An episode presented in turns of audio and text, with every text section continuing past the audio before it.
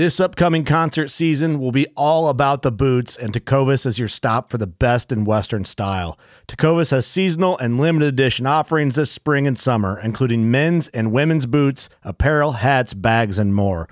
All Tecovas boots are made by hand in a time honored tradition with timeless styles that are always on trend. And Tecovas has first wear comfort with little to no break in period. It's hard to find this level of comfort paired with this level of style. Stop by your local Tecova store, have a complimentary drink or two, that's WCB style, and shop new styles. The smell of fresh leather and friendly staff are at your service. Many stores even have leather custom branding to make your boots truly personalized. And with regular live music and events, there's no in store experience like it. If you can't make it into a store, just visit tecovas.com. That's T E C O V A S.com. They offer free shipping on all boots, as well as free returns and exchanges, and ship right to your door. Go to tecovas.com and find your new favorite pair of boots today. With threats to our nation waiting around every corner, adaptability is more important than ever. When conditions change without notice, quick strategic thinking is crucial. And with obstacles consistently impending, determination is essential in overcoming them. It's this willingness, decisiveness, and resilience that sets Marines apart. With our fighting spirit, we don't just fight battles, we win them. Marines are the constant our nation counts on to fight the unknown. And through adaptable problem solving, we do just that. Learn more at marines.com. Steven, you got your crown black over there, buddy? Yes, sir. We're going to get a little wet on this one. We are going to get wet on this one. There's going to be dead shit everywhere. Sounds like a good time. It is a good time. I'm very excited to get this guest on. Somebody I look up to in the duck hunting industry. This guest that we have is been around for a very long time and he drops a ton of knowledge on this episode. Um, he goes from A to Z in sea duck hunting and I'm really excited, man. I mean, what what did you learn in this episode, Steve? I learned how much I still have to learn. let's let's just face it. Uh, the first little bit of it, man, it was like a, a fire hose of knowledge, stuff that you know I've never considered from my end when I go out. You know, because I'm really new into the sea duck end of things, so it was just really cool to hear it from him. A you know a 20 year veteran who just does it, and all in all, all I know is I want to go do more of it. Yeah, he definitely gives you that drive to want to go out there and sea duck hunt, man. And it's and it's and it's incredible what he has he has made a business out of and doing every single day of his life and just full fledged outdoor sea duck hunting and brant hunting. Um, you know, he does have the world's largest duck boat. Um, so it's definitely something wicked badass and and I, I can't wait for y'all to hear about it. Well, what was nice is, I mean, we went in deep, but we were still just treading the top of the water as far as the subject goes. We could have talked for hours. Oh, it definitely could have went on. There's no doubt about it. I think there's a lot in this episode that is definitely full throttle information, but I think that we definitely just like you said, man, we just touched the tip of the iceberg. I think there's a lot that that that he does that we didn't go over. Um and definitely going to have to need a part 2 for this one. Oh yeah, we'll definitely be scheduling a follow up. It almost makes me want to go to Maryland and go duck hunting with him. Yeah, well, I, I know someone who lives pretty close, Yeah, me too. so just saying.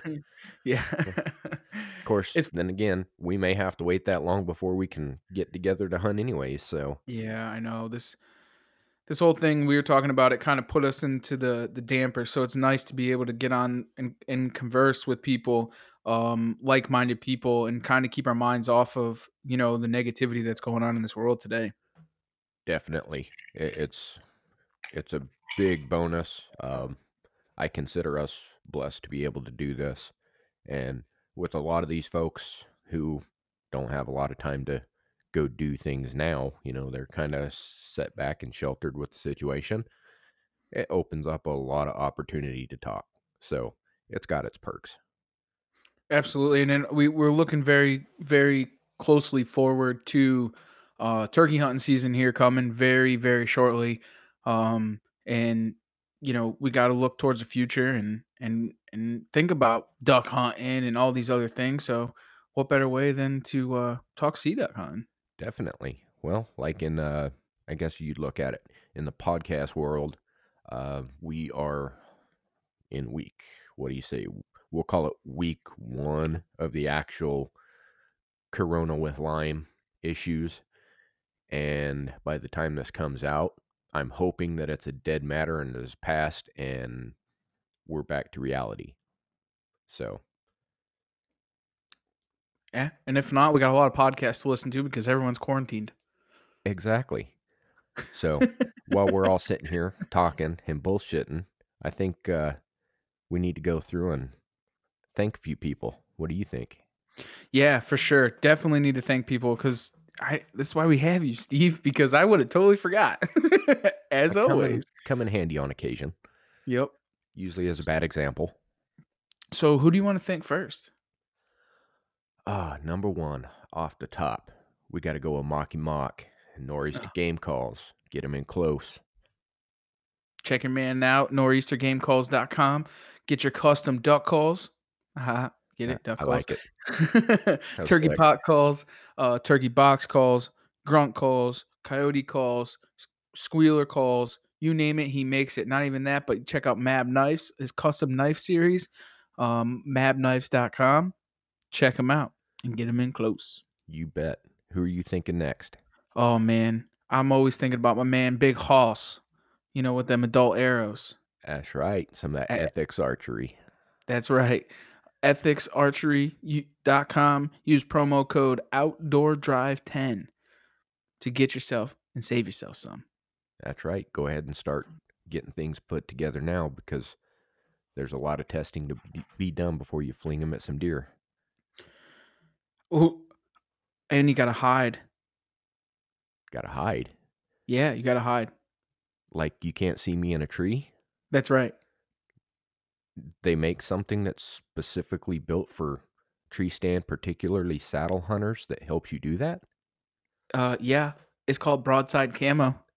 Oh, you are right. That Ascender series. Oh, Scott in the Closer series. Yeah, he, he's he's come up with some pretty unique things. Check them out, broadsidecamo.com, and you can hide in the woods. Get your full year's set of camo at the price everyday hunter can afford. It's a blue collar price. Awesome. And then then you can get Jillified. Wait, are you are you referring to my wicked and twisted strings? Wicked and Twisted Bowstrings. That's right. Make sure you get yourself some. Get Jillified custom bowstrings, CBY bowstrings, top of the line, any color, and get your bow Jillified. Is there anybody else? If so, I'm spacing them. There's a lot of people I would like to be saying, but Walmart? No. Hey, Walmart, Rural King, uh, Tractor Supply, Southern Yeah. State.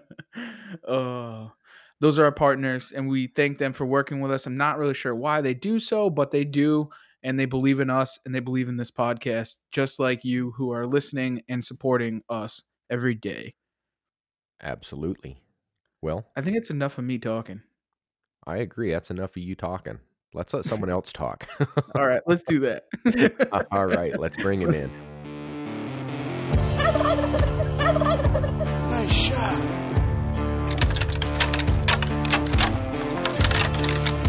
Here comes a shooter. Shooter. Big buck.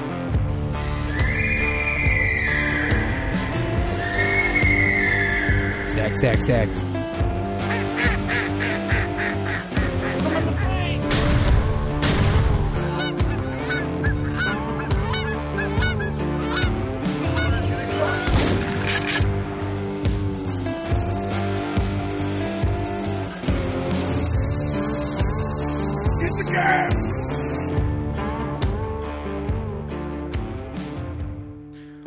Right, we're back on the line. Um, but before we turn this key and get this drive underway, I got to ask one question to our guest. Do you have your Crown Royal Black with you? Wait a second. Let's see. Oh, Salute. Cha-ching. All right, we're there. It's, All uh, right. Come on, man. It's only it's only ten fifteen in the morning. I it just died too. All right. I just had to ask, you know, because it's what you're known for. So I figured uh, we'd sure. start it off right. So let's Sure. turn the key and uh, why don't you introduce yourself? Tell us who you are, where where you're from, and, and what you do. I'm Jeff Cotes. Uh, I guide full time um, sea duck hunting here in Maryland, uh, Maryland uh, Lower Eastern Shore. Um, I- you know, first off, I got to tell you guys, I, I go off on these tangents and ramble, so you, you just need to reel me back in whenever, whenever, and however you need to. But, but uh, Oh, thankfully and luckily, I've uh, this was just finished up my twentieth season guiding full time for sea ducks. Um, I'm licensed um, U.S. Coast Guard captain, Maryland Master Guide, and um, I just I just love being outside. I've, I've been very fortunate over the years guiding sea ducks. Um, you know, kind of the the ducks, dogs, and the decoys. You know, slogan kind of kind of fits my lifestyle or has fit my lifestyle.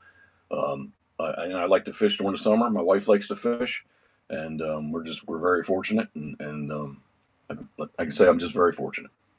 So you have the world's largest duck duck boat at this point right now, right? Yes, actually, uh, Steve Hoover, Duckwater Boats. Um, that, that's he says it a little ginger. He, he says it's the world's largest duck boat. I, I like to say it's the world's largest duck boat. but um, it's a it's a 32 footer. It's a 32 footer. It is the hull number two. Um, so he's got there's one in Maine, and then uh, number two's in Maryland. And he's he's told me that a couple guys have asked about him making a, a third one. So we'll see if he does. Um, but real quick, with duck in the duck boat world with my sea duck hunting, I started out in a 17 foot TDB, and then I was in a 21 foot, a 25 foot, and now the 32 foot. So Wow. I mean, and and what do you think the bonuses are of having a 32 foot over a 25 or a 21? what is the advantage? Uh, well, obviously, it's, it's from what the let's do it this way. From the 17 foot, I would take three people, and I was the fourth one in the boat, and you sat on six gallon buckets with little spin seats on the top, which weren't that comfortable. Went to the 21 foot boat.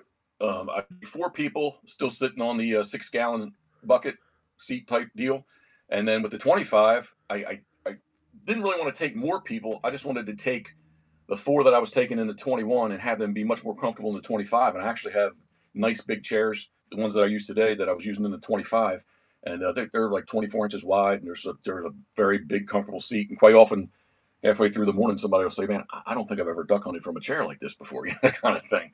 Uh, guys falling asleep in them and that kind of stuff. So in the in the 32, I still I didn't want to run anybody off, so I still I still do the, the four man hunt, but I can take the fifth or the sixth person with you know with that same large seat.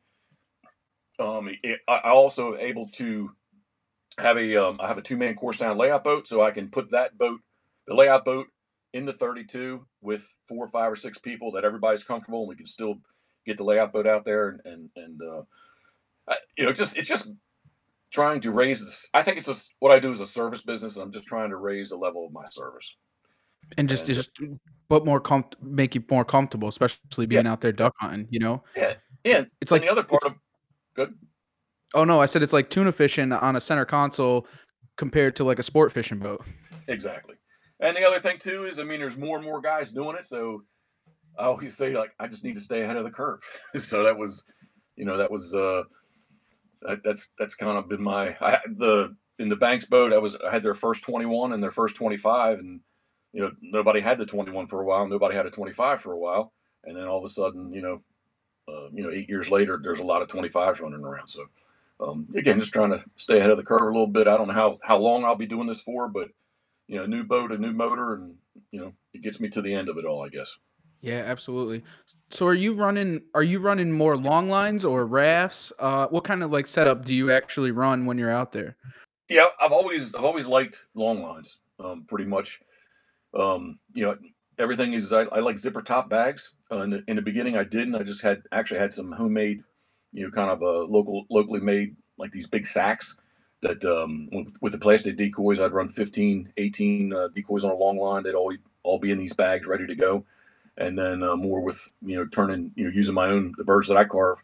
Uh, you go into the 12 slotted bags, or for the what I call the Scoterzilla, go on to the um, the six slotted. Uh, they're actually goose floater bags.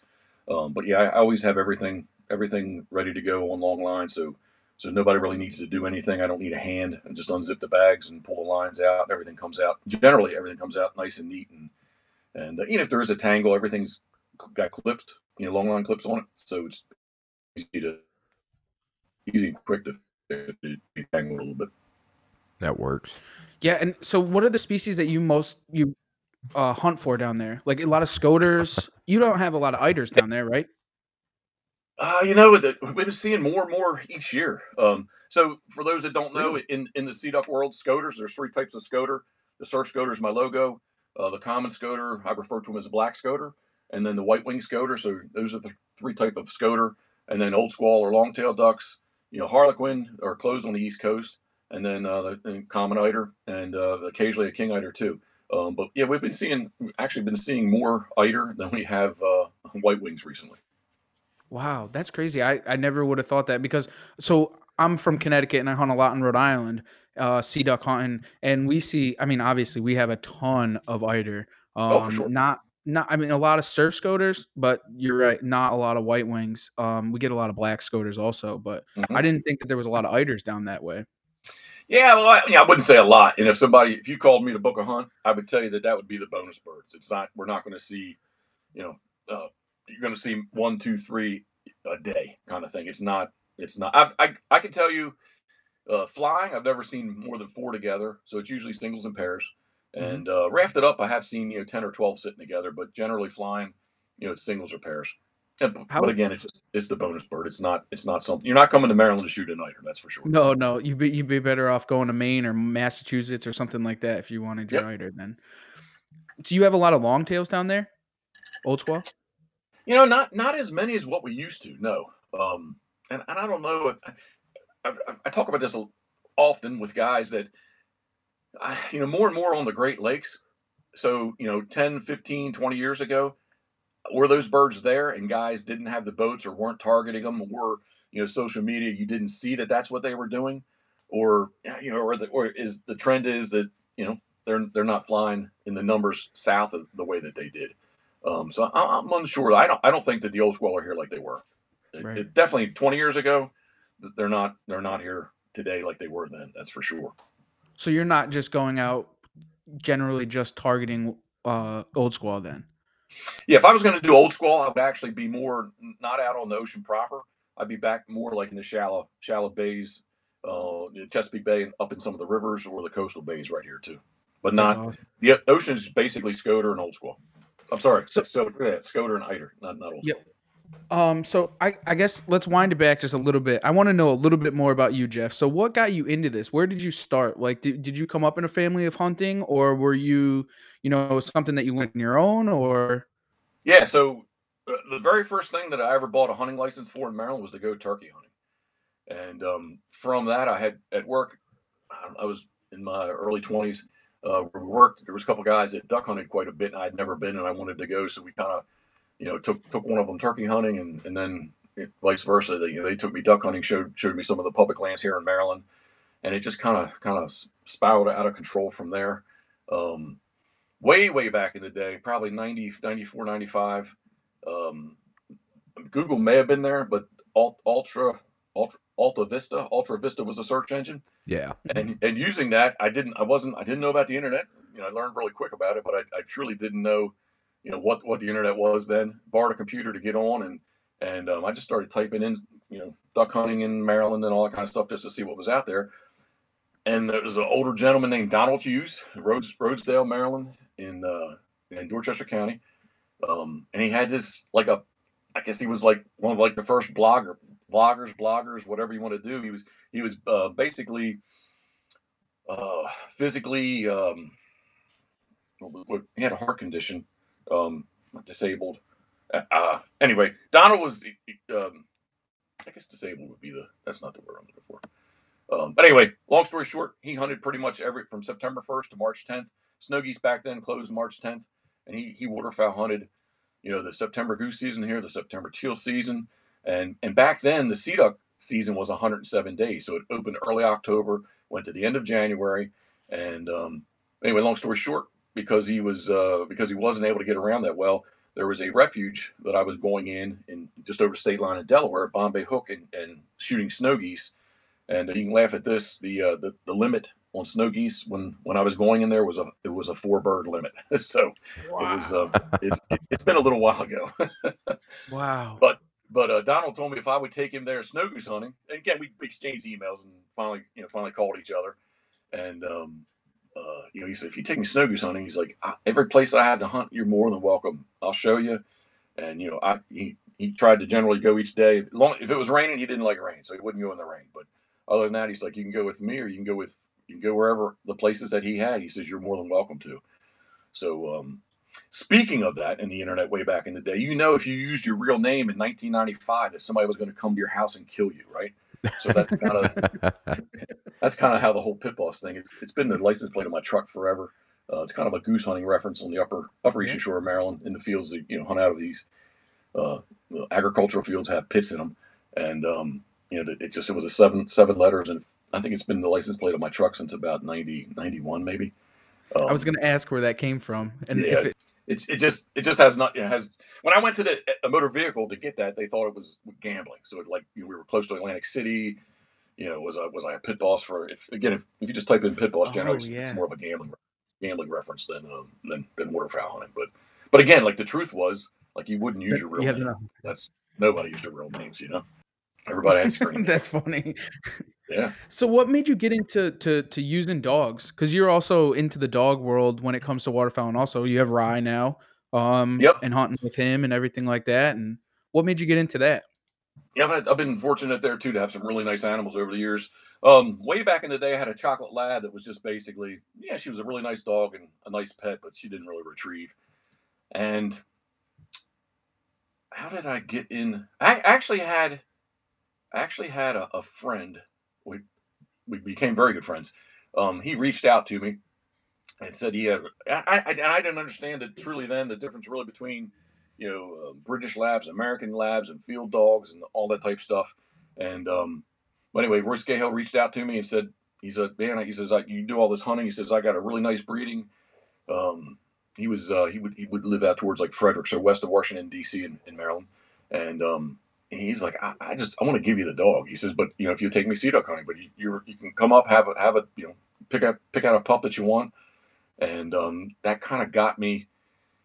You kind of got me started. I, I didn't really know that I wanted one, and then I talked to another friend. It was uh, at the time was a Pennsylvania State Trooper that Roy, the the breeder, had sent his female Coots, my dog named Coot that I got from him. Coot's mother um, was was trained in Pennsylvania, and um, and my friend Jim, this Pennsylvania State Trooper, was the uh, he was into dogs, so I, I, reached out to him to ask him some questions, and, and he knew of he knew of um, of um, Coot's mother's name was Spook, so he knew of Spook, and you know, just kind of it just fit really well. And he's like, man, it's it's an energy dog, and on and on and on.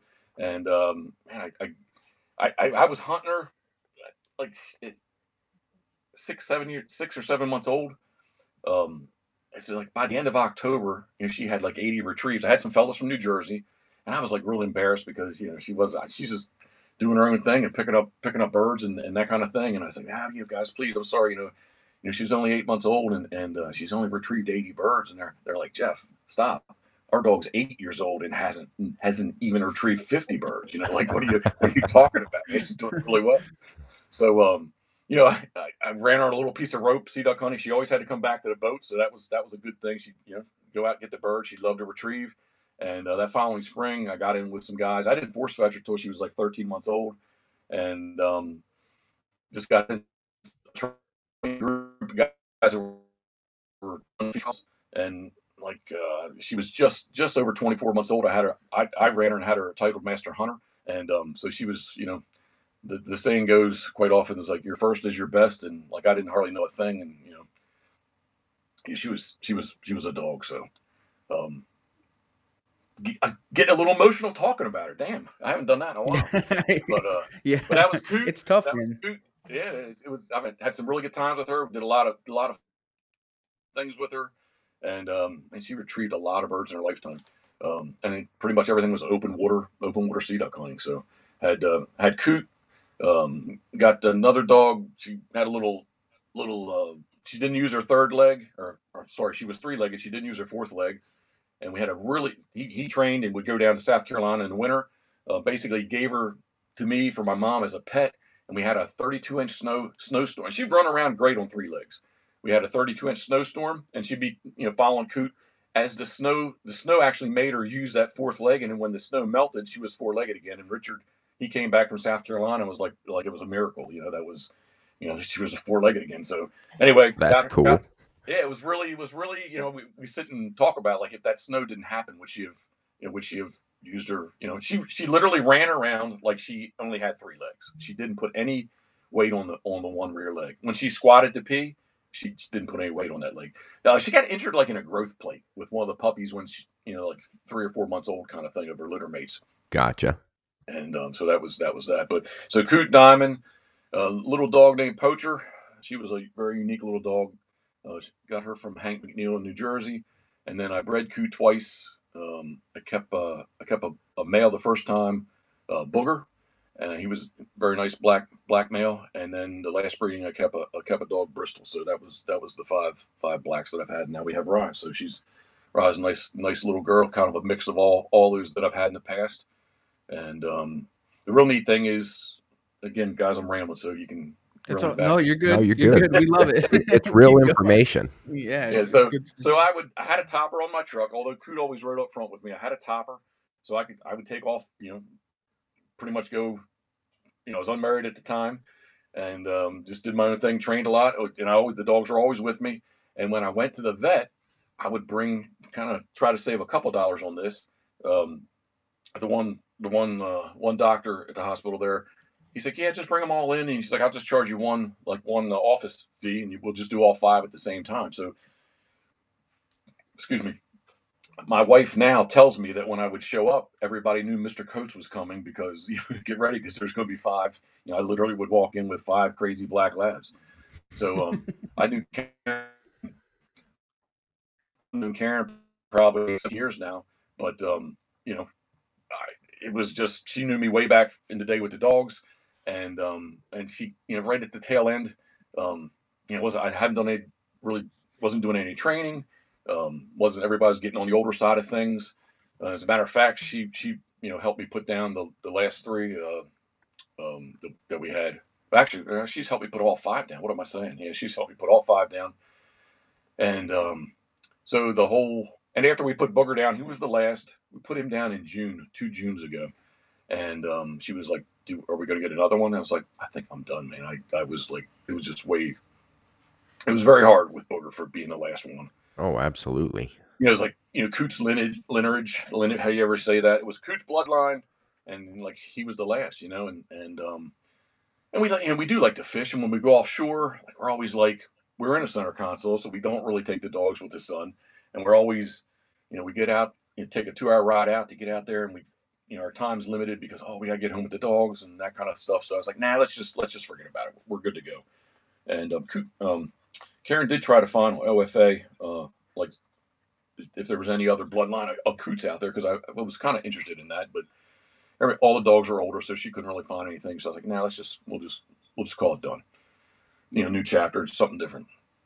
And um, I got invited down to Texas, El Campo, Texas, the following September uh, to go to teal, hunting, and super nice, super nice. Um, the guys from um, uh, Quack Rack, Lifetime Decoys, uh, beautiful, beautiful, beautiful hunting lodge.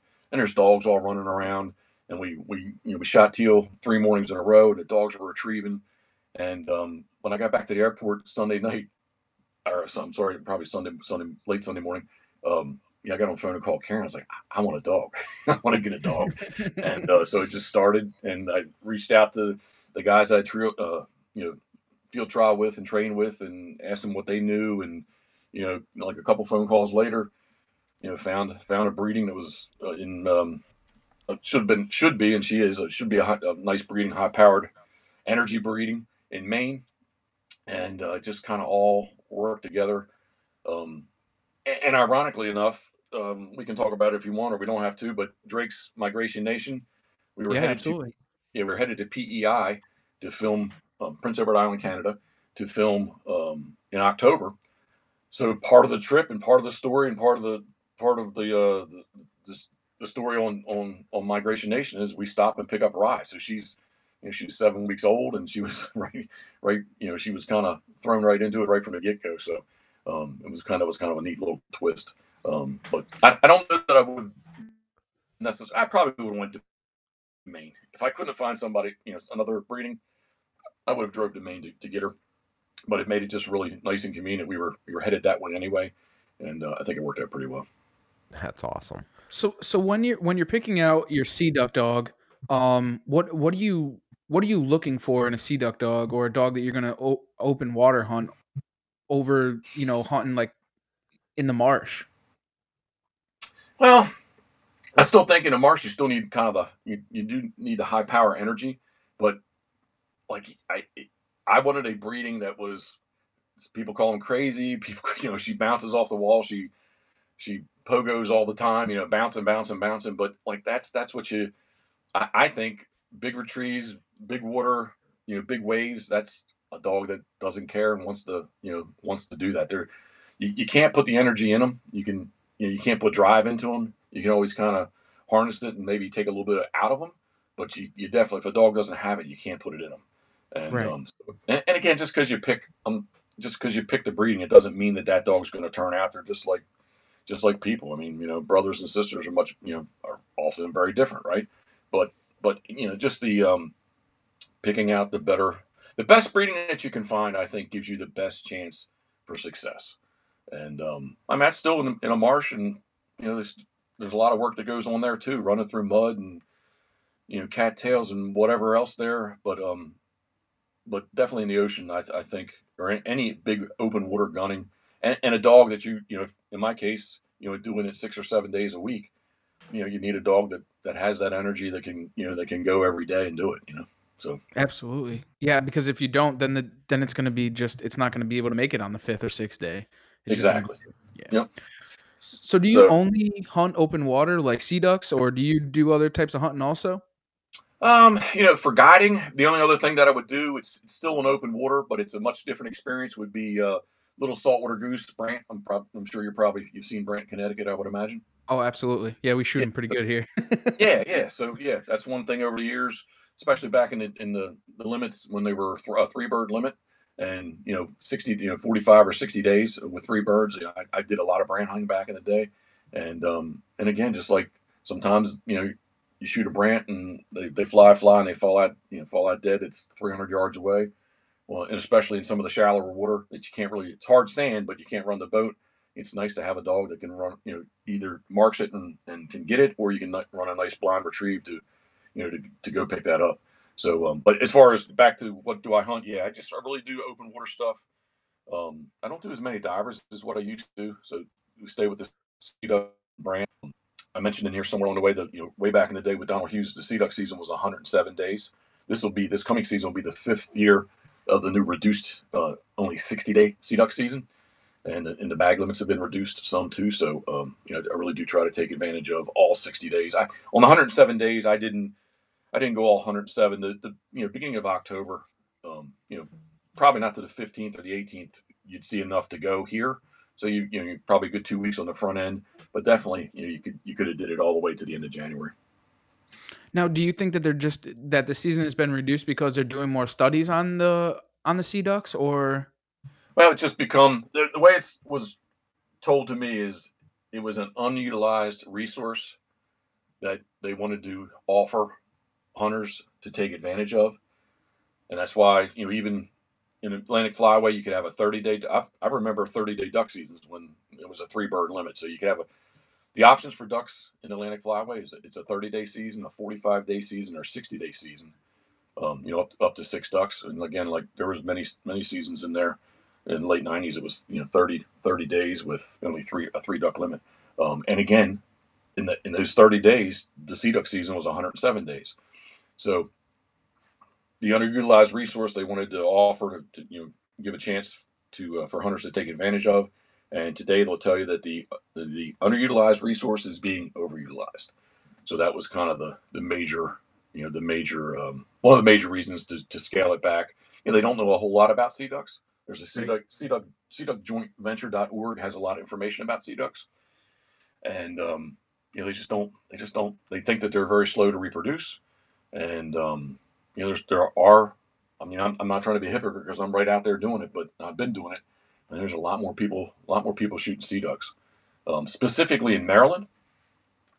Sea duck season opens when duck season is not. So now there's an official opening day. And, and yes, before in the 107 days, there was an official opening day too, but it was October 1st or the 5th, somewhere in there, wherever that Saturday fell. Now, the first Saturday in November, when regular ducks is not open, is the official sea duck season opener in Maryland. And that Saturday, there's a, there's there's a lot of people out there shooting them. Um, talk with my friends at the state. That I, I, I, thought it would be a wash, possibly. You know, like the 107 days, how many birds were killed? Now in 60 days, how many birds were killed? And they told me that the first, they only had the first three years numbers. There was actually more sea ducks harvested on the 60 day season than was back on 107 days. So it kind of, they made more of an interest in it. And, you know, quite honestly, like this year, when, when our season or winter here is mild, you know, guys want to shoot birds and, you know, sea ducks are, sea ducks are generally usually always there. It doesn't really matter what the weather is.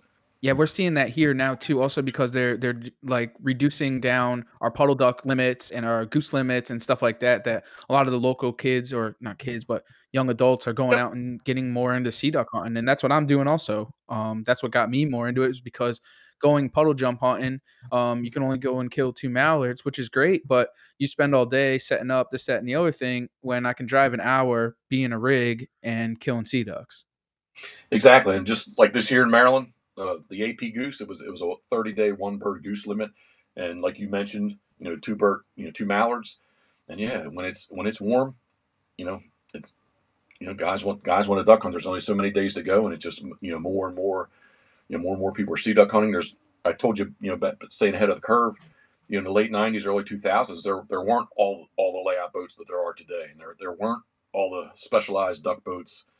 You know, um, traditionally on the Chesapeake Bay, man, you'd be in a 40 foot white work boat, you know, something, a crab boat or oyster boat. That's, that's what you'd be shooting them off of. There weren't, you know, the TDB was really the first duck boat, right? And they came out, they had a 14 foot and a 17 foot, and, and they did make a 21 for, they did make a few 21s. But I mean, that, that was, that was the largest specialized duck boat. You know, the 17 was the, to me, was the most common, um, you know, specialized duck boat that was out there at the time. So, um, sad thing headed our way is I, I think that there's going to be more of a reduction. Um, Canada next year, um, they're going to reduce their eider limit from four birds to two, and they had a also had a special. I tried to get up there this year, and it just did not work out. But they had a February eider season. I've, I've shot them in New Brunswick uh, two different times. I wanted to go back up one more because it, they're closing that season. So it's a thing, kind of a trickle down effect, where I think you know, in not too much longer, I think you're going to see probably the eider limit in the United States is probably going to be dropped from four to, well, four to two, you know, four to three, four to two, something like that, because Canada, the maritime Canada is, is going to only um, the two two birds next year on, on eider. Yeah, I, I figured that that was in in the works because you know you see everybody else starting to go down on them. Why wouldn't United States go down on them, especially going from up there? Yep. Um, and that's with the Brant too. I mean, they're doing a lot more studies on the Brant. You're seeing a lot of these more the geo trackers and stuff like that. Yes. They're definitely doing more more with those.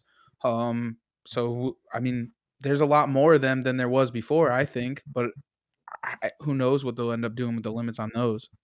Yeah, this um, the, this year we're they're going to go. It's, it's, still a two bird limit, but they opened it up to 50. Day, went from 30 30 day season this past season, and it'll be 50 50 this year interesting fact, you know, they, they, they seem to be banning more of them, but Brant is the only bird that I know of that they take the winter count, and that's what they they don't really you know fly north and check them out. They whatever the winter count is, they have their their little formula that if there's X amount of birds and they have halfway decent hatch, that you know there should be this many more birds. So Brant is uh, they, whatever the midwinter count is here in the Atlantic Flyway. That's what they set next year's season on. They don't they don't go up and count them and do much much much studying on the nesting grounds. They do all the studying, you know, banning them. You know, it, they do ban them in Canada, yes, but um, the, the, the season is actually set on the the midwinter count. And that's and that's where they're going to the nesting grounds when they're or not the nesting grounds, but the or they are the nesting grounds in like New Jersey and so on and so forth down that way. Yeah, I think more of you know when they ban them, I think I think they're just like you know just like a Canada goose. They do they do have to you know they're, they're molted their, their flight feathers so they can just kind of round them up But um, if you you know check out a map and see some of these places where the the brant on the Atlantic brant are nesting, it's they're in pretty remote areas. So it's just the uh, the money to, to get there and to do that is what I've always been told was was you know part of the factor of, of why you know they, they use the the midwinter count uh, to set next year's season. That's awesome. And you guys have good numbers of them down in Maryland, right? Yeah, there. I don't think that almost like the old squaw. I don't think there's as many. The total number is is what it used to be. Um, specifically, right here in the Ocean City area, on those on those three bird limits, that was we had a 60 day season. There were, I mean, I know people throw numbers around, but I mean, there were thousands of them here, and there's you know there's enough here to shoot, and there's never you know there's not an issue with shooting them. But to my eye, I, I don't see as many I don't see as many here as, as you know there were you know 20 years ago for whatever Right. reason. They're not, you know, they're kind of maybe hanging out more like north of us. Looks like I see a lot of footage from Long, Long Island these days, and in those groups and those numbers of birds that they have there, that that was that was the way it looked here. So um, I, I think I think part of it too possibly is just like this year. I mean, this winter was super mild. I mean, there were and we January we had there was days that there was highs in six, you know, excuse me, it was 60 degrees as a high in, in uh, January. So I do think you know if it's cold, I always say birds don't have a conscience. So if they can fly 500, 500 miles and they have food and open water all, all winter long, you know, why do they need to fly 3,000 miles? Yeah, and we saw that also with it being so nice here that a lot of the birds that came down, they just stayed here. They didn't have anywhere. Why else would they go? You know, uh, especially with the brant. We saw the brant. I mean, the brant just stuck around here. They had no reason to leave, and you would just watch these flocks, and they would just stay here, stay here, stay here. And it was the same with the scoters. Um, off the coast of Rhode Island was like that. I mean, they'd, they'd be rafted up thousands on thousands, and they literally sat there for weeks, um, unless they got shot up, and they just Yep. literally There was places here. that- they never moved, they never migrated, they just stayed here. Yep, there was places in the ocean here that, that there was birds rafted up that I, I've never seen, never seen them rafted up. They're they're flying through, traveling. You know, the Delaware Bay is to the north of us, the mouth of the Chesapeake Bay in Virginia is to the south, and there there's nice nice bunches traveling back and forth. But um, I've never seen birds actually, you know, like big rafts of birds sitting. And, and this year I saw that too. So um, I did. Um, I was just going through a bunch of older pictures, and those those the better Brant days that were here. I mean, there's a lot of pictures I have with the, the decoys are all iced up, and it, it was you know it was flat out cold, and it just it just, it has not been cold here in Maryland. You know, it just at least at least you know the Lower Eastern Shore, it's not been cold. I bet you in a good four, four or five seasons now. And that and that takes a big toll on on these birds. It does. You know, they don't need to don't need to move. So I- one of the questions I got for you too also is you've hunted out of both TDB boats and uh, duckwater boats. What are like the pluses and minuses? Because I get that a lot. A lot of guys because I've hunted out of both. But what are what are some of the pros and cons of over each boat? Well, it was so TDB Banks and uh, Duckwater. Oh yes, sorry. yeah, so it's good there. That's all right. Um, you know, it's it's quite often I say it's it's Ford, Dodge, and Chevy. You know, it's just they're duck boats, and what do you like best? Um, got a chance with um, with Migration Nation um, just north of Boston with Randy Drago. We shot uh, shot Eider. Uh, I guess it would have been three three Januaries ago now. That was out of the layouts, right? layouts, and he he also had a duck water that we we did get up on some rocks, and he basically just ran his boat, you know. Pull, when I say ran his boat into the rocks, I don't mean it, you know, like violently an accident, but he'd run his run his boat up up into the rocks, leave it in gear so that it's kind of locked into those rocks, and we we would get out and get up on the rocks. Like I would not want to do that with the TDB or the Banks boat. I would have no issue doing that with the Duckwater boat though. So it's I think a lot of it maybe is uh, like regionally like how how do you hunt? You know, I know Steve's I don't Steve's uh, one of his sayings is you know duckwater punishes docks and rocks, which you know pretty much again I I, I wouldn't want to do that with a glass boat. It doesn't really matter what brand. You know, tell me it's a you know a, bass boat. I don't you know I wouldn't run it up into the rocks like that. So I think that I think it has a lot. You know, that's probably a the biggest the biggest factor or um, the, what is the difference between the you know the TDB, the banks, and the duckwater. You know, duckwater's aluminum boat, and you can the aluminum is much more forgiving. Absolutely. And then, uh, and like you're saying, the more the region where you're going to end up hunting and what you're going to use it for. So really kind of do that research as to what you're going to do with it, right? Exactly. Yes. You know, and then on the East Coast here, I mean, really, you got to get well, Long Island to me is, is sand, but you know, New New York City, Connecticut, North, you know, all of a sudden the shoreline does become very rocky. Um, you know, where I'm at would you know, it's just fl- flat sand. There are the only rocks you see here really are um, are you know man-made jetties, you know that kind of thing. It's it's you know, Eastern Shore of Maryland is very flat. It's very sandy, but again, like from you know New York City north, it just turns into you know rocks, rocks, and more rocks as you go north. And so I have another question about boats. Yes. Also, Wh- what made you go with the core sound? Like, what was the the selling point for you on the core sound over any you know the banks or any of the other? Yeah, you know, over the years, um, Mark Rongers was the first layout boat. I had a two-man Mighty Layout Boys way back in the day. Um, I've had a one-man. I've had. I guess I've had all three banks. You know, the the one, the pumpkin seed, the one-man towable, and the two-man towable. And then, um, yeah, the other, those are probably the only, those are the only brands that I've I've had. Um, getting to hunt with Randy out of out of his core sound was a, was a great selling point to me. That it's it's a boat that you physically a two-man boat that I even older I, can I can physically pull it up into my boat. I, I can't really I'm not going to pick it up and you know in the yard and, and walk around with it, but on the water to get it into the boat, I can pick it up off the water, pull it up into the boat, and it, it's a boat that's the quality is such that in the in the yard in the driveway, I, I can actually stand on the thing, and I'm not I'm not a lightweight guy, and I, I can stand on it, and it it doesn't you know it's it's it's it's a very well well built boat, and that's that was the two fact, factors. Yeah, it's a solid boat that yet I, I can still I can still you know uh, physically move it. The Banks two man is a great great boat, but the thing weighs 500 pounds. You have to have a separate trailer to you know trailer to the ramp or wherever you're going to launch it from, and so you got at least another vehicle involved, and then you you do have to tow it behind you in the water. You're not you're not going to pull that thing up on the boat with you. So um, that's that's um, that was really my reason of it's going with with Terry's boat is it's it's a it's a very well built boat um, that yet it's still not it's not super heavy you know 190 pounds something like that that you can you can still pick up and pull it up into the boat So when you're using a layout boat, what what scenario would you use a layout boat over than hunting out of the boat? You know, like what what makes you decide those factors? oh when i when it's too like let's say when it's too rough to be on the ocean we'll be in the back bays. And generally even if it's windy the back bays are still going to be somewhat flat. So it's just more of um, the, on the ocean the birds do not they don't seem to me over the years Mhm. they don't seem to mind a bigger boat. When you get on some of these smaller pieces of water that um, you know there's not a lot of wave action and it's it's a little on the flatter side to me they tend to stay away even a 21 foot boat they kind of tend to stay away from it so the layout boat just makes it's a much more effective way um, to make sure that everybody gets their shooting gets their birds on the days that it you know we can't comfortably gun from from the big boat. Um, I, it's the days that you can it, to me where we're at the days that I, I can gun in the ocean i mean from a layout boat maybe maybe one day a week um, just because it's it's always there's always a wave you know there's always a swell there's always wind it seems like. Um, so the um, you know the back bays and, and the chesapeake bay itself those those are places that, that i really like to use the uh, the layout of. For sure.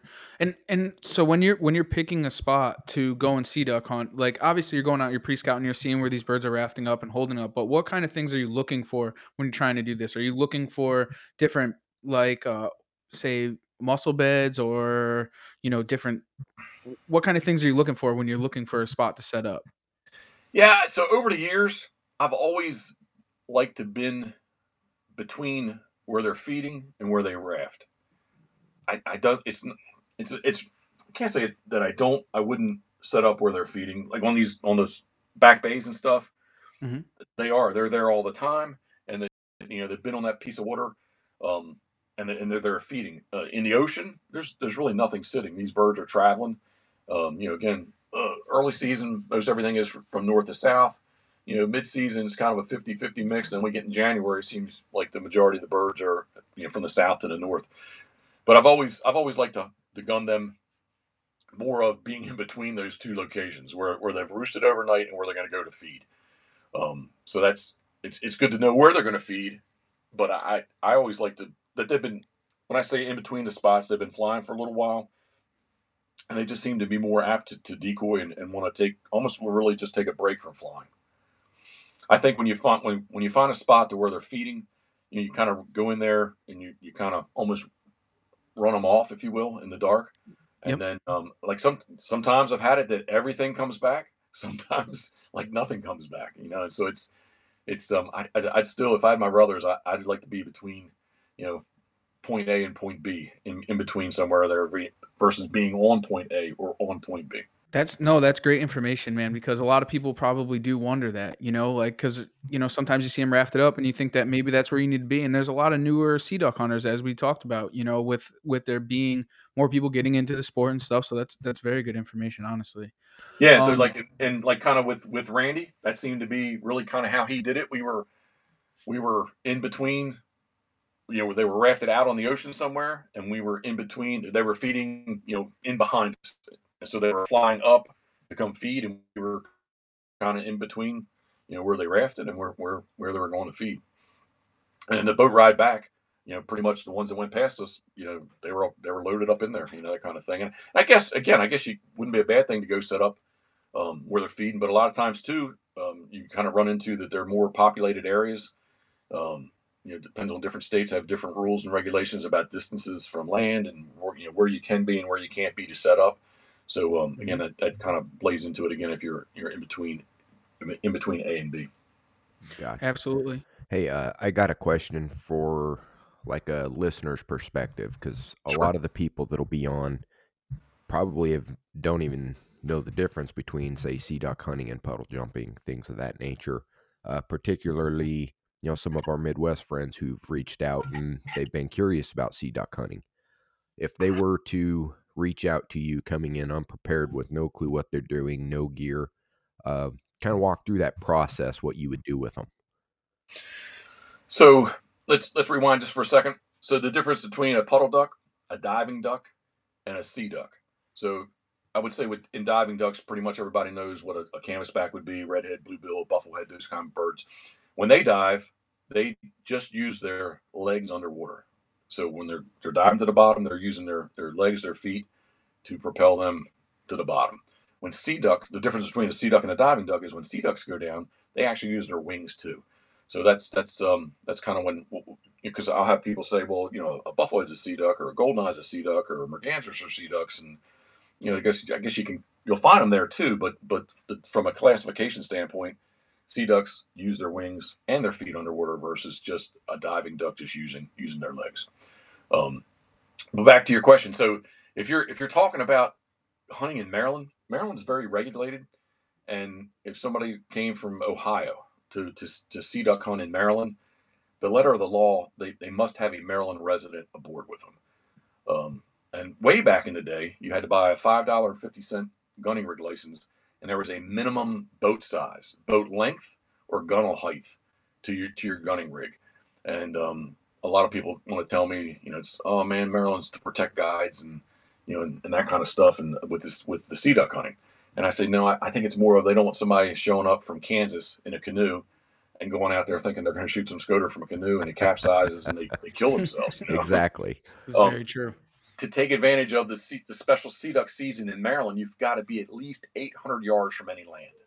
So again, if you showed up in a canoe to try to do this or a kayak, you know, kayak's probably a little safer, but you get my point. If you're in a very small boat, you've got to be at least 800 yards from any land to take advantage of the sea duck, beautiful sea duck season. So in Maryland, anybody can come on a Maryland license and hunt the wildlife management areas. But again, letter of the law, you're really supposed to have a Maryland resident with you, just a board, you know, just, and I guess the thought process is that somebody from Maryland maybe knows a little bit better than, you know, they're from here and you wouldn't be from here. So, you know, I'm, but I'm, I'm not, you know, it doesn't mean that Maryland guy can't you get, can't, can't get No, in it makes too. complete sense. Yeah. Um, but uh, you know, much like as soon as you go south of me in Virginia or you go to Delaware, you know, it doesn't matter. It's and you can anybody can go do anything. But Maryland is it's just it's it's very it's a very regulated state when it comes to waterfowl. And I think it kind of stems back to, you know, maybe like the history tradition, you know, that was that was here. Um, you know, at the turn of the century on the Chesapeake Bay for for a, a sink box rig, you know, they were you can go see the old receipts where they were paying to get their gunning rig like this gunning rig license that I talked about. You know, they're paying 1890s. They're they're paying two dollars and fifty cents or whatever it was, you know, to, to register their sink box, you know, to be able to legally hunt out of it. So, um, a lot of it, I think, these kind of these, some of these rules and regulations stem from, you know, many many years of of of the history of, of doing it here in Yeah, Maryland. it's kind of Um, tradition, I guess you'd say. I, I, Yes. I've had the chance. I do a lot of stuff out there on the eastern shore and up the bay, um, and I've got the chance to go and meet some of the uh, the decoy makers, some of the old family decoy makers, Mhm. and the decoy museum, some of that stuff. And when you go through there, you really get the impression that it is literally a lifestyle. That the communities are based around it. and especially especially back you know back in that you know turn of the century and you know early 1900s to probably up to the 1960s or so um little, little side note to this uh um, youtube.com forward slash you know pitboss waterfowl or, or forward slash jeff cotes there's a couple videos ago that um good friend of mine scott moody filmed it for me. I didn't go up to the museum that night. Um it was still the season was still open here. Um but i did edit it for them and it's uh I guess it's about two hours and ten minutes of uh, Jimmy Carver, Jim Pierce, and they shot they shot it right in the second floor of the Decoy Museum in de Grace that overlooks the Susquehanna Flats. Yep. And, and Jimmy just he was born in 1935, 34, 35, and um, he just starts talking about his memories of of a, as a child of of you know not necessarily the gunning, but like just the water lifestyle of from fishing and just you know every life in Havre Grace quite often you know revolved for people around the water and um, you know as the seasons changed you know gunning was was a big deal and he talks about sink boxes and and um, jimmy's he, he's the he's the oldest living Havre Grace or Upper Bay Harbor today. Yeah, I, I had a wonderful felt opportunity to uh, sit, to get yeah, I got a good opportunity to sit down and visit with him for a few hours while I was up there, and uh, Yep. he, he kind of walked me through it because that was kind of my first feet in the water type situation into that culture, and Yep. you know, going through the historical parts and you know him making the jokes about punk guns and you know, yeah, we used to have this thing longer in the boat, we dump it off when the warden came by type. Yep. Uh, just all the little nuances and stuff that you aren't going to get if you go there today unless you talk to these old timers. It, it was really cool. Yep, exactly. I, I would strongly suggest that anybody that travels north or south on 95, when you get in, when you cross the Susquehanna, well, if you're coming north to south, you're going to cross the Susquehanna River, um, or just before the Susquehanna River. Obviously, if you're going north, um, I can't remember the exit number, but it's, it's in Harford County. Havre de Grace exits there, and I would strongly suggest you know, go stop by and check out the Decoy Museum, Havre de Grace Decoy Museum. It's decoymuseum.com is their webpage and uh, Christmas Day is the only day that they're closed, so they're they're open like eleven to four, three hundred and sixty four days a year. So um, anybody that's traveling through, and it's it's it's worth even if you're not into decoys, if you're into waterfowl hunting, it's it's the history of waterfowl hunting on the Upper Chesapeake Bay told through decoys. And um, they do have punt guns there, and battery guns, and a sink box, and bushwhack boats, and and you know tremendous amount of decoys, and it's just it's a lot of history, and it's it's sitting right on the shore of the Susquehanna Flats. You, you know, you're look you're looking right out onto the piece of water where where it all took place. Oh yeah, the view's incredible. And the other thing that's nice about the museum is, you know, you say museum and everyone's mind goes to we're going to walk into this little room with decoys on the wall. No, this is a big building, multi-floored building. They they've got literal full boats in there. You can really see every aspect of the culture there. Check it out. It's it's very it's very nice. Unfortunately, with the state of things the way they are, the um the their their decoy festival is always the first full weekend in May. So this year it would be be the second and third, and and um, it was an honor for me to be chosen as the honorary chairman for the festival. And uh, you know, it hasn't been officially canceled yet, but I, I think it's not gonna it's not gonna happen this year, I believe. But but you know, in years to come, the first weekend in May, it's um it's gotten the show's gotten much smaller over the years, um, but it's it's a great time to visit Havre de Grace, um, and and to visit the Decoy, the Museum and the, at the middle school um, is where the uh, the two plate the two venues where they most of most of the exhibitors are actually in the middle school, but the um, the museum itself is open. The Madison Mitchell, our Madison Mitchell is a famous carver through the 1900s. His his shop is in behind the um, the Decoy Museum itself. It's open, so you can get in there and take a look at that and have all kinds of contests going on. And just usually it's you know nice weather the first weekend in May, and um, it's it's a good time. Definitely. Yeah, if I'm up around the area and uh, not engulfed in the turkey woods, hopefully it'll be open and we'll swing in. 10 4. Yeah. I'm, I don't have very high hopes for it right now, but we'll see. Well, at this point, I think we're all just crossing our fingers and hoping that this fades away a little quicker than we hope and we can get back to enjoying some of the stuff we do. Agreed. yeah, for sure. So, so Jeff, I got one question for you, man. I mean, you're here on the Outdoor Drive podcast. What drives you outdoors? You want- How do I answer that? First thing I want to say is Don't the, uh, answer with a boat. I was going to say that the uh, the want to not have a real job. How about that? yeah. I, Truthfully, man. I think it's perfect. No, I mean that's the truth. I, I have I've done a lot of things as you know worked a lot of different things and younger. I went to school. I've done all kinds of things, and you know I just I enjoy just like sitting here talking with you guys this morning, man. I, I do I get up every day and believe that even though the duck season's not here, that it's it, it is my full time job. Although I am thinking about fishing, um, but you know the sea ducks is my full time job, and and it's I, I put effort into it. You know, 365 days a year, and um, I just again, I, I think I started this started this out with saying that I'm just very fortunate. I still believe, you know, that's just I'm very fortunate to be able to get to do what I want to do. And that's that's definitely important, man. And and we really appreciate you taking the time with us today. Um, is there anything that you want to leave the guests with as we close up here? Um, I mean, if anybody has any you know thoughts, comments, questions, I'm I'm pretty easy to get a hold of. I, I have guys ask all the time about the decoy carving or or um, you know um, um, wanting to do their own sea duck hunting or you know with layout boats and big boats and I guess it just means I'm old these days that you know people reach out to me and, and say this kind of stuff to me. But um, I you know I, I, I like to I like to try to help people, and you know I I usually I think I'm pretty good at at answering pretty much everybody that that gets a hold of me. Um, you know, with all the social media outlets today, it's sometimes I'm a little slow. You know, I miss this message or that message here or there. Um, but if I Mm. might, good, good. oh no, and you run your own social media. Well, I was just going to say, if you don't mind, it's it's pitbosswaterfowl.com is my webpage. Of course. Real quick, if you get on it now, you'll see you'll see something that's 20 years old. it is old. Um, a lot of stuff, a lot of plugins don't work right now. So uh, that we, we've got a new one. Uh, Scott Moody's just waiting on me to. We, it's it's all done. I just need to give him more content to to plug into it. So the new webpage will be up very soon. So pitbosswaterfowl.com. Um, you know, I really love Instagram um, at pitbosswaterfowl. P I T B O S S Waterfowl, and same thing uh, on Facebook. Catch Jeff Cotes, C O A T S, and then uh, pit, at Waterfowl on on, uh, on Facebook also. So I, I like to. I have a Twitter account.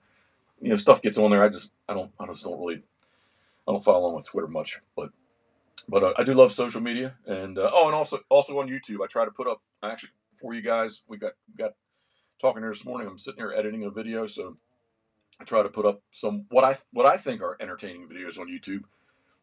Some are a little inst- uh, instructional, and a lot of them are just kind of me being a me being who I am. But um, Yeah. it, uh, I- mentioned it before with the Jimmy with the Jim Pierce uh, video.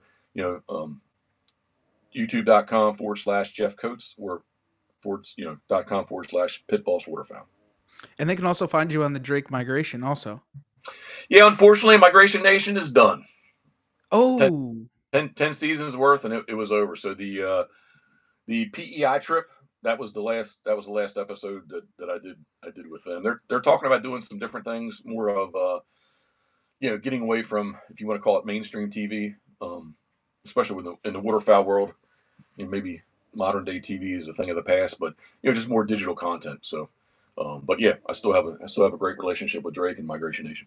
Awesome. and you can find those videos too on your YouTube. yes yes. Yep And they're Yeah, wicked awesome. You got to go and watch them, especially when you went. You, I was referring back to it before. Was the Boston one when you went up and you shot the eiders, and then you went to Maine and you went lobster fishing. So Yeah, that was that was awesome. And what what you do in those trips, man? It's, it's Yeah, like- huge. yeah, like to have fun. Uh, just um, just as a as a example of how people do follow along. Had an old old Pitboss hooded sweatshirt on this morning. It's like I don't know five forty five or whatever, and I'm walking through Walmart trying to scurry through, get get my stuff and get going. And there's an older fella riding a cart, and he um, I was grabbing some eggs, and he says, "Hey," he says, "I I, I follow along with you, man. He says, I really love your YouTube stuff. I was like, hey man, thank you. I appreciate that. But it was just it was just funny. Like he saw the back of my sweatshirt and he's like, he says, I, I've watched you on YouTube. I was like, all right, man, thanks a lot. Appreciate it. That's awesome. That's what it's all about. Yeah, it just there's you- always people are always watching, so it's a good thing. Good deal. Well, greatly, greatly appreciate you jumping on here, giving us the time, uh, taking us for a little float around your world. Yeah, and sure. uh, we'll definitely keep in touch, keep things rolling.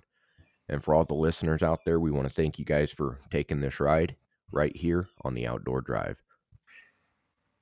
I would give you my crown black salute, but as always, me we are. Ah, there it is. All right. Guys, thank you very much.